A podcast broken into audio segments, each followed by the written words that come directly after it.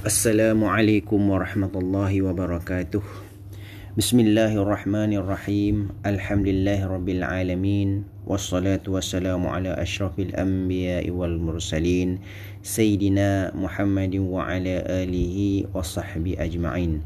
Subhanaka la ilma lana illa ma 'allamtana innaka antal alimul hakim qala rabbi syrah li sadri wa yassir li amri wa hlul 'uqdatam min lisani yafqahu qawli amma ba Usaha-usahawan yang saya rahmati lagi saya kasih sekalian. Terlebih dahulu marilah sama-sama kita mengucapkan syukur kepada Allah Subhanahu Wa Taala kerana dengan limpah dan inayah hidayah kita dapat meneruskan pengajian kita walaupun kita masih bercuti walaupun kita masih berada dalam fasa PKPD ataupun PKPB apa-apa pun um, kelas pengajian kita masih dapat diteruskan lagi insya-Allah. Di, di bawah tajuk ke konsep keusahawanan Islam ini inginlah saya menghuraikan kepada usahawan sekalian uh, tajuk iaitu ciri usahawan cemerlang. Di bawah ciri usahawan cemerlang ini, pelajar ataupun usahawan-usahawan sekalian akan dihuraikan tentang beberapa ciri yang dianjurkan oleh Rasulullah sallallahu alaihi wasallam. Antara ciri tersebut ialah berakhlak mulia. Berakhlak mulia ketika mana berurusan dengan pelanggan. Yang kedua, bersikap jujur dan yang ketiga berlemah lembut. Dan yang keempat murah dengan senyuman. Dan yang kelima berlaku adil dan saksama. Seterusnya ciri yang terakhir atau ciri yang keenam menunaikan janji. Sebelum saya meneruskan atau menerangkan satu persatu ciri-ciri usahawan cemerlang ini adalah lebih baik di sini saya memperkenalkan ataupun saya menerangkan dulu pengenalan yang dikatakan tentang ciri usahawan cemerlang.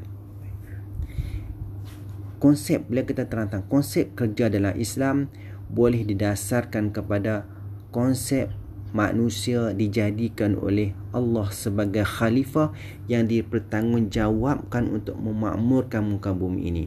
Termasuk di dalam konsep ini adalah bekerja untuk mencari, mencari nafkah dan kelangsungan hidup di muka bumi ini. Konsep ini dapat dilihat di dalam ayat suci Al-Quran seperti mana firman Allah Subhanahu wa taala yang berbunyi wa a'udzu billahi minasyaitonir rajim wabtaghi fima ataka Allahu ad-daral akhirah ولا تنس نصيبك من الدنيا وأحسن كما أحسن الله إليك ولا تبغي الفساد في الأرض إن الله لا يحب المفسدين Surah Al-Qasas ayat 77 Surah yang bermaksud dan tuntutlah dengan kurniaan yang telah dilimpahkan Allah kepadamu itu kebahagiaan hari akhirat dan jangan engkau melupakan bahagianmu yakni keperluan dan bekalan dari dunia.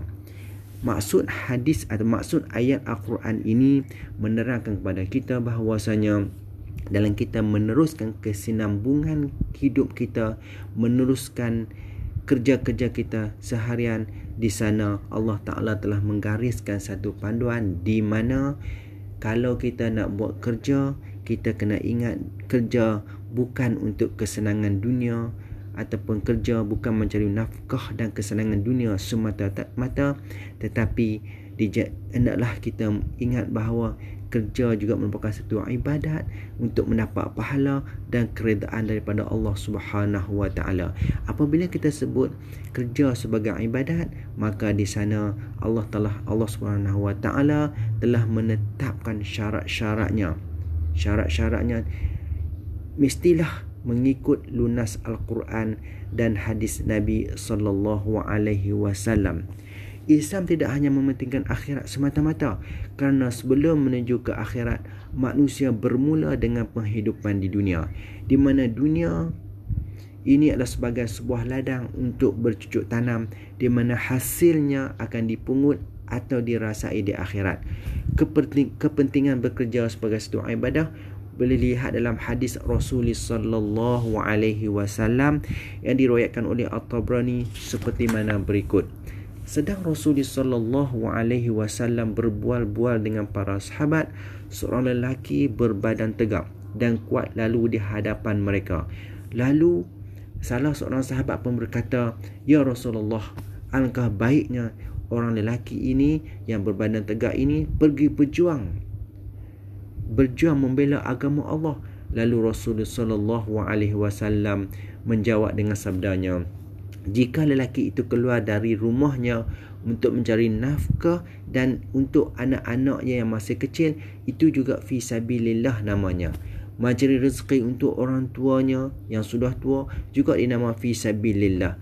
Mencari rezeki untuk dirinya supaya tidak meminta-minta juga dikira sebagai fisabilillah. Tetapi jika dilakukan kerana niat bongkok ataupun sombong ataupun nak menunjuk-menunjuk kepada orang lain itu dikira sebagai fisabilis syaitan.